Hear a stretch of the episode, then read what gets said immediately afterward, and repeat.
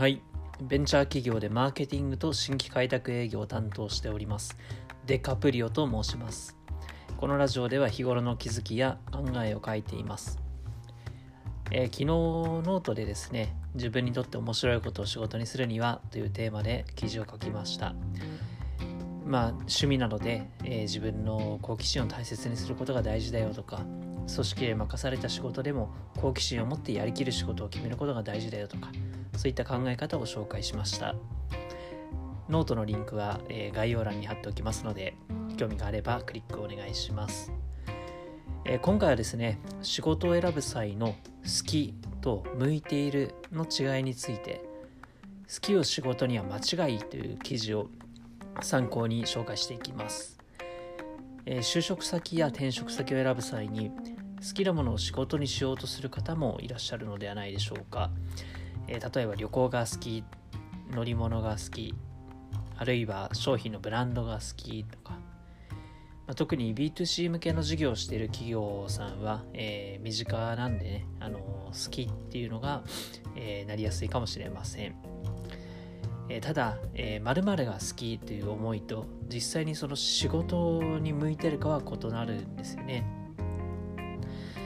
えーまあ、一消費者としてサービスを利用するのとサービスの提供側として企画設計するのとでは必要になってくる能力とか考え方が異なってきます。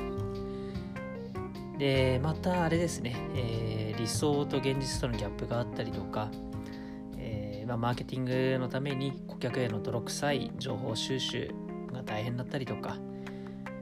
あとはまあ商売系強く、あの舞台裏みたいなあの裏側も見えてしまってくるのも結構嫌な経験かもしれません、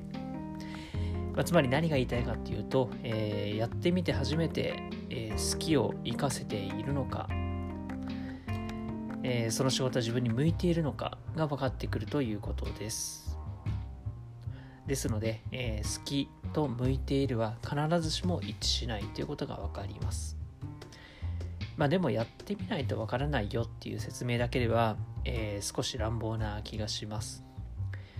えーそこで、えーやってみる前に、えー向いてるのかっていうのを検討する方法を一つご紹介して終わろうと思います。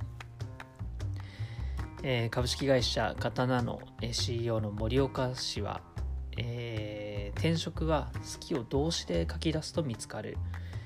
という考え方を、以前どこかでコメントしていたのを覚えています。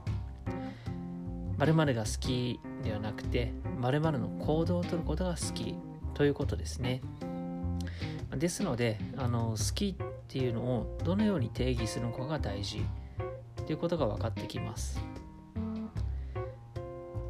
まあ、これは自分自身のためになるのはもちろんですが子育てやメンバー育成にも応用できそうなので興味のある方はどんな行動をとることがその人の好きにつながるのかを観察してみてください。ではあのベンチャー企業でマーケティングと新規化開拓営業を担当しているデカプリオでした。ありがとうございました。